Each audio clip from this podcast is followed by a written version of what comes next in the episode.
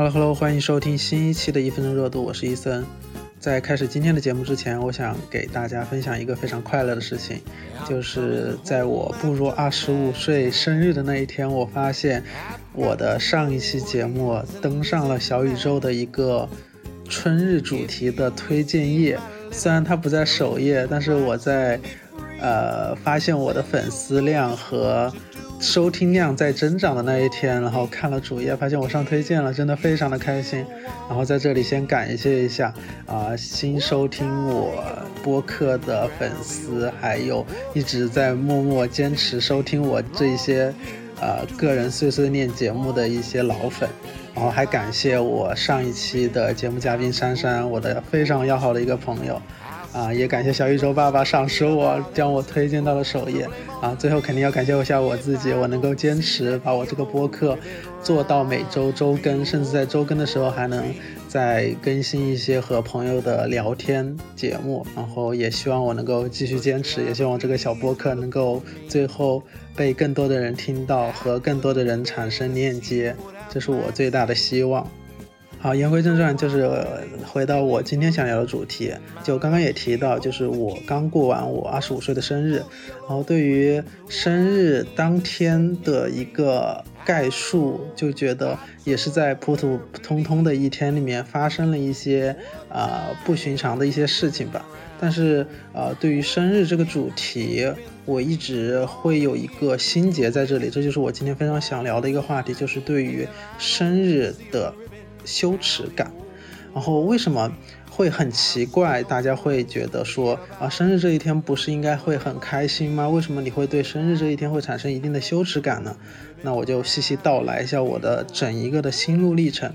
我觉得啊，我对于生日这个概念，应该是我在上初中之后。就是我在上初中之前，一直都不会对啊我过生日有一个明确的概念。我那个时候可能也不知道我明确的生日是在什么时候。在我上初中之后，可能哦大家会嗯频繁的讨论到你的生日是哪一天呀？然后这种聊天话语的时候，我当时作为一个默默寡言的人，也偷偷的看了一下自己的身份证号，然后看了一下。问了一下我妈妈，就是我生日是哪一天呀？然后她还告诉我，啊，我是在哪哪一天？我出生的那一天还突然下暴雪，就是在春天突然下雪嘛，啊，也是一个天气比较反常的一个日子。我觉得这个记忆对我很深刻。那为什么我在上初中之前一直没有对生日有一个明确的概念？也是对于，也是在于我在我的家庭里面，可能对于生日并没有那么重视吧。唯一觉得。嗯，在我印象有记忆的时候，被重视的就是在十岁的时候，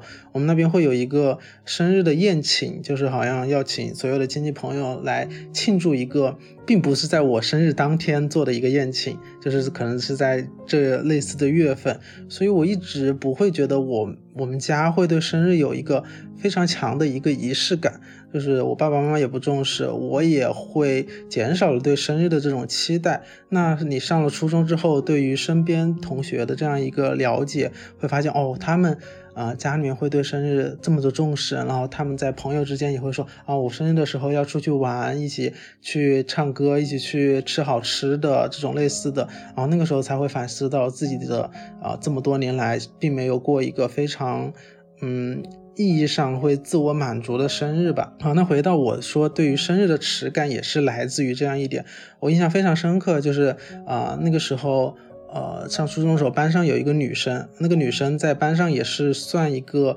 比较出名吧，就是比较受欢迎的一个女生。她的生日和我的生日是同天，但是直到快呃初中毕业啊，我我。才给这个女生有讲过哦，原来我和她的生日是同一天，因为在生日的当天，就是她过生日的时候，班上很多她的要好的朋友就会说哦，那一起去喝奶茶。我记得那个时候奶茶店也是。在学校的一个比较标志性的一个地方吧，就是大家中午吃下完课的时候，就是吃饭都会把饭买到那种奶茶店。那种奶茶店还有两层，相当于是个 loft。然后你很多人很就是一一个一个小团体就聚在那里一起喝奶茶。我那个时候就既没有融入这种团体，也。觉得不敢融入吧，就作为一个真的非常小的一个透明，但是你在那个时候就慢慢培养出了你对生日的一种期待，就是一说到期待，就我觉得我第一想到就是落空，因为期待大部分的结局都是落空下来的嘛，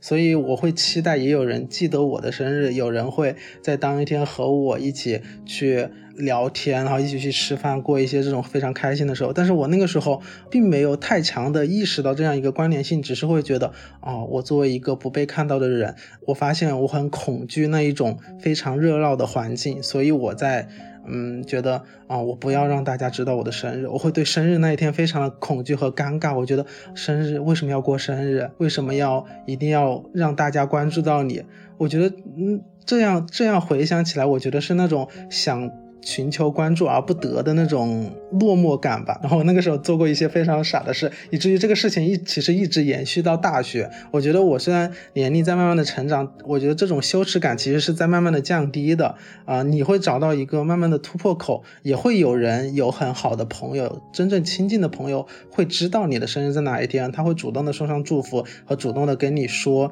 生日快乐。啊！但是那个时候我做过一个什么傻的事？那个时候不是玩 QQ 嘛？我在上初中还是高中的时候，那时候 QQ，QQ 就是在这种以前的回忆，我不知道现在 QQ 有没有改版。就是 QQ 那个时候会在你生日前几天还是当天，就会把你的生日推送到你的好友那边。就是那边就会说啊，谁谁谁今天是谁谁的生生日，我就啊，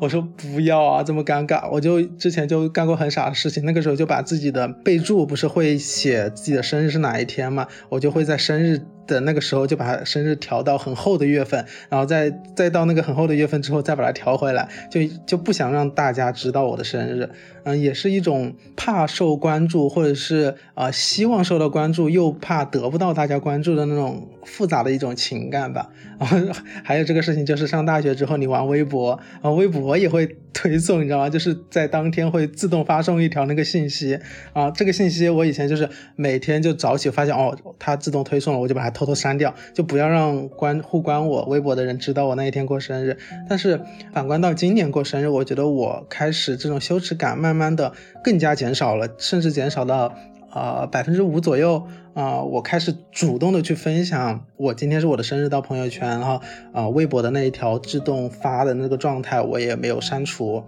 然后，呃，其实说到生日耻感，我觉得它其实更加可以延伸成为一种你身处宇宙中心，就是在当天，其实生日是作为一种非常集体属性的一个日期吧，就是每个人的生日那一天，你就是那个至高无上的王，就是 你就是那一个寿星，大家都要给你众星捧月。当然，这是一个非常理想的一个状况，但是我觉得可能会和我有类似情况，就是不想成为宇宙中心的人，也不是说不想成为，是。成为宇宙中心的之后的那种不适感，就是大家会给你夸奖之后，你会觉得好尴尬呀，为什么要给我祝福生日？我觉得有很多背后的原因吧，就是呃，我觉得我们大部分人是不太会接受别人的夸奖或者是这种祝福，以至于我们会对于这种。美好的祝愿的那种不适感，然后呃，深究这个背后更深层次的原因，我其实，在如今这个状态下，我想到有一个点，就是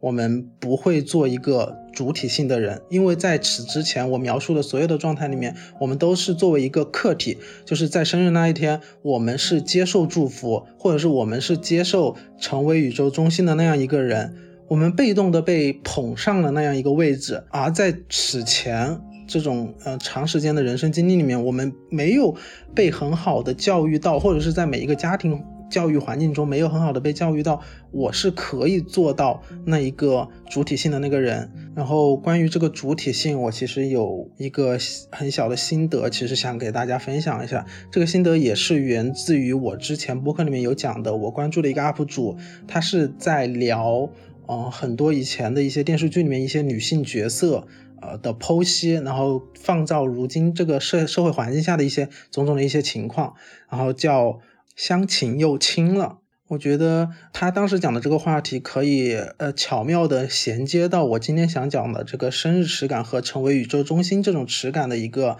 话题上面。然后他那一期的节目里面讲的是什么呢？就是说，他说到一个一个点，我非常认可。他说，被动性和客体气质是所谓女人味的重要来源，而耻辱观念的植入正是剥夺女孩们的主体性，把她们固定在客体位置上的关键手段。他其中讲到了两个故事情节，就是在传统东亚语境里面，月经这个事情好像对于女性来说是一种打引号的耻辱性的一个东西。嗯，当然啊，如今大家都会说，我们不要对月经羞。耻，可能我作为一个男生去聊这个话题，可能并不太合适，但是我觉得是一个非常值得，呃，不管是男性还是女性都要深知的。月经就是一个普普通通的一个生理现象，它并不会代表着很多对于女性那种传统意义上被耻感包裹的一个话题性啊。其中一个情节就是一个小女孩的陈嘉玲，那个时候呃正值青春期，就是到了呃来月经的那个时候，爸爸给她的一个反馈非常的好，就是那个时候她来。月经了之后，她随身携带的卫生巾掉在地上了，然后班上的一些小男孩看到了之后，就觉得你来月经了之类的这种耻笑吧。她身边的一个女女同学就说啊，你不要去捡，你不要去捡。但是当时的陈嘉玲并没有意识到月经这个这个事情对于她身上，或者是对于啊传统女性身上的那种耻辱感的标签，她不懂这之中的一些东西什么。但是在家庭语境里面。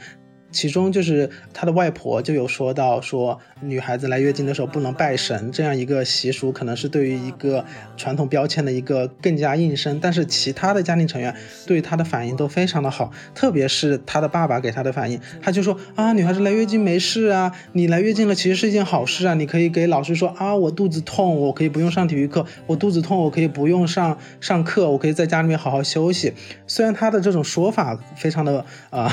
在世俗意义上不是很正确，说看看看似好像是骗人的一种情况，但是我觉得，呃，就像那个 UP 主说的，在当下陈嘉玲那个很小孩子的语境下，是给了他一个非常好的一个解释，非常巧妙的呃消解掉了那种传统语境下对于他一个耻辱感的一个标签，这对充满了隐晦别扭的少女成长期来说，无疑是雪中送炭。这种语境下，我觉得这个方式很巧妙的打破了那种耻辱感的一个事件吧。然后后面还有一个事件，就是呃，其中小嘉玲在有一次公交车回家的时候遇到了一个色狼变态，然后他当时回。在路途中，其实都是作为一种非常无措的那种举措，就是我也不敢动，被那个变态一直摸他的腿嘛，然后一直到了下车之后，那个变态那个变态还对他竖中指，他就非常的慌张，回家之后也不知道该如何给妈妈去讲述这样一件一件非常羞耻的一件事情，就是我觉得是被受受伤害的一件事情嘛。我现在说到羞耻，我都觉得有一点非常的羞愧。就是觉得好像我也在试图在定义这样一一一个事件，对于小陈佳宁来说是一件非常羞耻的事情。但是呃，剧中妈妈的一个反馈非常的巧妙，就是啊，当时小陈佳宁其实也不会很好的去描述她所现在遭遇的一切。她回家之后就非常的情绪崩溃，就给妈妈说搓眼睛踢她下面，搓眼睛踢她下面。但那个时候妈妈就也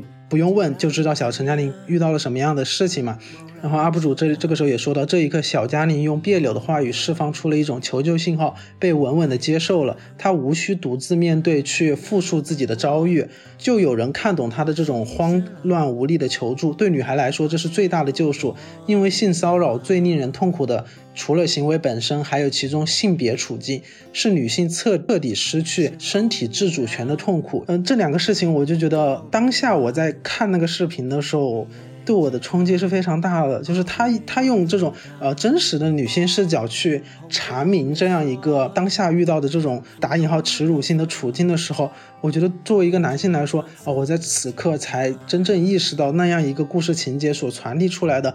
大量的情感爆发吧。然后 UP 主后面也讲解到了陈嘉玲从小到大怎样成长到如今，她在作为三十多岁。呃，还那么不不用考虑世俗意义上的很多东西，然后去做自己的那种自主性的一个选择吧。然后后面还有一个很搞笑的一个情况，就是她后面不是怀孕了嘛？然后可能是那个时候激素的一个分泌吧，然后她就找到了她这个孩子的爸爸蔡永生。但是她当时这两个人其实是作为一个分手的一个状态，她当时欲火焚身，她就找了蔡永生说啊，你可以帮我一个忙吗？然后蔡永生说可以啊，他就说什么忙都可以嘛。然后镜头就切换到他们完事之后躺在床上的那个。画面，然后蔡永生说：“哦，原来你说的帮忙就是这样啊。”然后他们完事之后，蔡永生离开他家的时候，他就说：“啊，那我们现在的关系是怎么样了？”然后陈佳妮就非常自然的说：“说啊，就是。”你给我提供了帮助的一个关系呀，在那个情况下就很强调出了陈嘉玲此刻的那种自主性吧，就是他不会因为一些事物去改变我自己的一个观念，我和你的关系就是在这里，是我选择了我和你是否继续或者是不继续的一个关系，我和你发生了什么，那只是当下是我的需满足了我的需求，而不是我对你的一个情感的一个表达吧。呃，我觉得 UP 主这一点我非常的认同，他就说这就是女性主体性的关键，那就是你的每个人生选择都不由男性驱动，而是成为驱动方。那如果你要成为驱动方，就要放弃享受被动，放弃沦为客体的快感，放弃对人生的免责权，别让自己逃避自由。在这个时候，他引入了一个客体和一个主体的一个概念。然后让我巧妙的延伸到了我今天想聊的这样一个关于生日耻感的一个话题，就是我觉得就像我前面有有说到，我我们当时为什么会一直对过生日，或者是对于像类似过生日成为一个非常强的一个宇宙中心，这个时候会产生一个羞耻感的一个原因，就是我们在那个时候是在作为一个客体的一个身份角色，我们在享受过生日的时候啊，好像大家会给我们一些祝福，或者是给我们一些很好。的一些关爱的这种被动接受的这种快感，我觉得是可以用快感去形容那样一一种状态的，不知道大家能不能理解？作为客体，你就是成为一个被动方。我在接受到这些人的快乐的时候，我也要经历一个我是否会被这些人祝福的一个阶段，就是那个时候会延伸到我最开始讲的，就是我会期待他人知道我的生日，也会期待他人不知道我的生日。因为我无法控制作为客体，对方对我的反馈的时候，我就作为一个隐形的客体，我就默默的隐形掉。我不要作为一个被大众知道我，呃，在某一天可以成为宇宙中心的那个人。然后就回到刚刚不是说到生日羞耻的那个事情的时候，我就有想到说，那到底是什么阻碍了我们这个主体性的一个表达呢？在传统的规训下，我们都习惯了心安理得的接受一些批评嘛，不会学会接受赞美。就是我不知道大家在以前的一些，呃，回到一个 非常老生常谈的一个话题，就是在原生家庭里面会不会学会接受赞美。就是大家仿佛都一直在接受批评、接受挫折之中长大。我们一定要呃学会面对失败，但是从来没有人教会我们，就是我们要坦然的去接受赞美，去接受祝福，去接受这些善意、很高浓度的爱意的表达。我觉得这是我在成长到如今这个阶段，是我慢慢摸索出来，我需要学会去接受赞美，去接受爱。即使在这个呃生日这一天，本该接受这个爱意暴击的这个时刻嘛，对吧？呃，我们不敢成为一个宇宙的中心，接受夸奖的那一刻都会面红耳赤，甚至呃会举足无措嘛。就是啊，大家说啊，你今天生日啊，那你今天是寿星呀，那要生日快乐呀，今天一定要开心呀。嗯，然后我就只会说，嗯，好的好的，我一定会的。就是我不会用更好的语境说啊。对呀，我今天就是过生日，你你什么都要听我的，就是我不会说出这种看似对于很多人来说非常普遍，就是我在肆意放肆打引号的放肆的那种情况嘛。对，嗯，当然我我我也知道这我所表述的这种状况不能代表所有人嘛，但是能够唤起某些和我有共同经历的这这样一波人，我觉得啊就是足够的。我代表的这样一群人。他们就是哦，在我觉得是非常纠结的一群人吧。就是我们一面在等待着这份夸奖和爱意的袭来，一面又非常恐惧这一份爱意是否会准时到达。因为大家肯定都会见证到，就是身边都会有一群非常打引号受欢迎的人，他们在过生日的时候会得到非常多的祝福啊，这此类的，就是他们会打引号大张旗鼓的去向全世界去宣告啊，今天是我的生日，然后去发朋友圈，去发状态。我觉得我们。们会心情非非常的复杂，会很羡慕这样的状态。我们会羡慕说，我们没有这样的勇气去向全世界去宣告，即使没有没有人给我们祝福，或者是很少的人去给我们祝福，用一种客体的身份去逃避了这样很难得的一年一度成为宇宙中心的可能嘛。当时的我，我也是这样做的，但我心中我总觉得会有一份遗憾。但是我不，我并不会否定那些真挚会给我祝福的那一波人的一些好意，因为我们也可能是作为过那个去做祝福者的那样一个身份，因为我们知道我们做祝福者的时候，我们都是真心诚意的去祝福给那样一个接受祝福的那个人，也许只是我们不会去做那一个被祝福的这个客体的一个角色。然后这个时候，主体性的一个重要性就体现出来了嘛。在这样的一个语境下，我们如何成为一个主动性的人啊？怎么样去消解掉成为宇宙中心这样耻感的这样一个身份的人呢？那我今天就是去浅浅表达一下我对这个事情的一个观点，那就是一个非常简单又非常困难的一句话，就是需要你思维观念上的一个改变，就是在生日这一天，或者是说你成为宇宙中心的那一天。是我主动选择向这个宇宙呼喊，说是我今天就是那样一个主角，而不是被动的去接受，去一直充当一个那个小小的配角的一个角色。因为我一直会觉得，人不能在生活里面充当配角时间太久，忘了你其实作为你个体来说，你永远是你自己的一个主角的一个身份。这其实是无关生日的，但是在生日当天，我们这个主角性会被无限的放大。我这一天就是。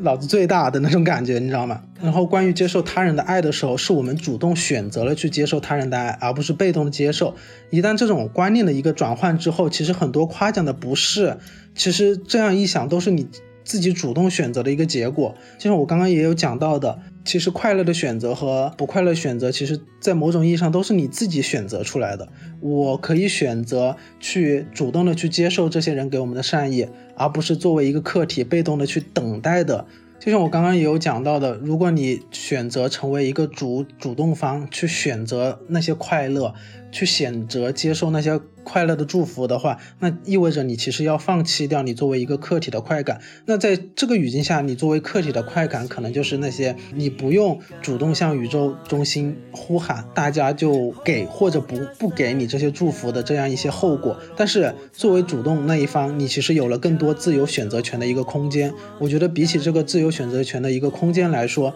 呃，放弃掉的那些快感，对于我来说其实是微不足道的。对，这其实就是我根据这样一个成为主体和成为一个客体这样一个区别来去解构掉我对于某一件事情，或者是我对于所处某一个身份情况下的那种羞耻感的一个消解的一个方式方法。然后关于这个羞耻感，其实我还有一个啊延伸的话题，还蛮想聊的。啊，就是也是我之前很久之前有听到一期播客，啊，里面有讲到关于羞愧的一个。解释，他说，其实羞愧其实是分为两两种含义的。羞愧，你看中国的博大精深就又体现出来。羞愧其实可以把它解构为羞耻和愧疚。然后今天这个羞耻也是我们有聊到的。它其实作为一个我们上述聊到一个更延伸的一个话题，就是大家其实很容易啊陷入到这种羞耻的情绪里面。就是我产生了这样一个羞耻的情绪之后，我会。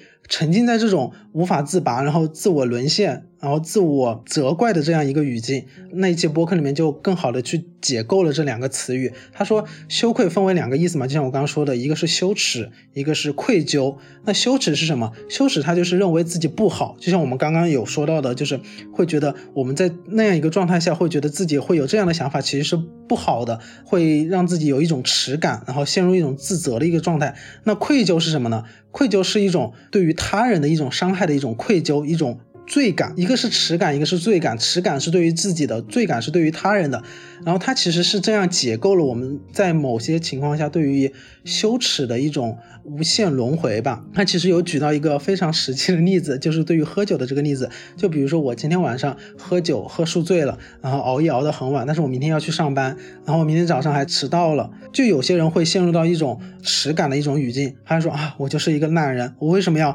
呃喝酒喝喝成这个样子？我不能控制。自己，然后就会觉得我以后不能这样，我就陷入到自我怀疑的一种状状态嘛。但是有的人会产生一种愧疚感，他说我迟到了会耽误到其他同事的一个工作，这种愧疚感会更多的有一种共情的一种感觉吧。他更多的是觉得啊，我其实是麻烦了别人，而不是把这种耻感放在自己身上，会觉得自己是个烂人。我觉得这对于呃某些这种情绪来说，其实是一种很好的一种消解途径。然后他其中还讲到了一个很很好的例子，我觉得非常的有趣。他说，对于耻感这种事情，其实在很多国家的不同语境下也是非常不同的。就比如老人让座的这样一个问题上面，在日本的语境下，他说很多老人其实是不愿意被让座的。为什么来说呢？他说老人被让座之后，他会觉得他其实是给对方造成了麻烦。他觉得你给我让座，是我给你造成了麻烦，他自己会产生一种耻感的一种情况下，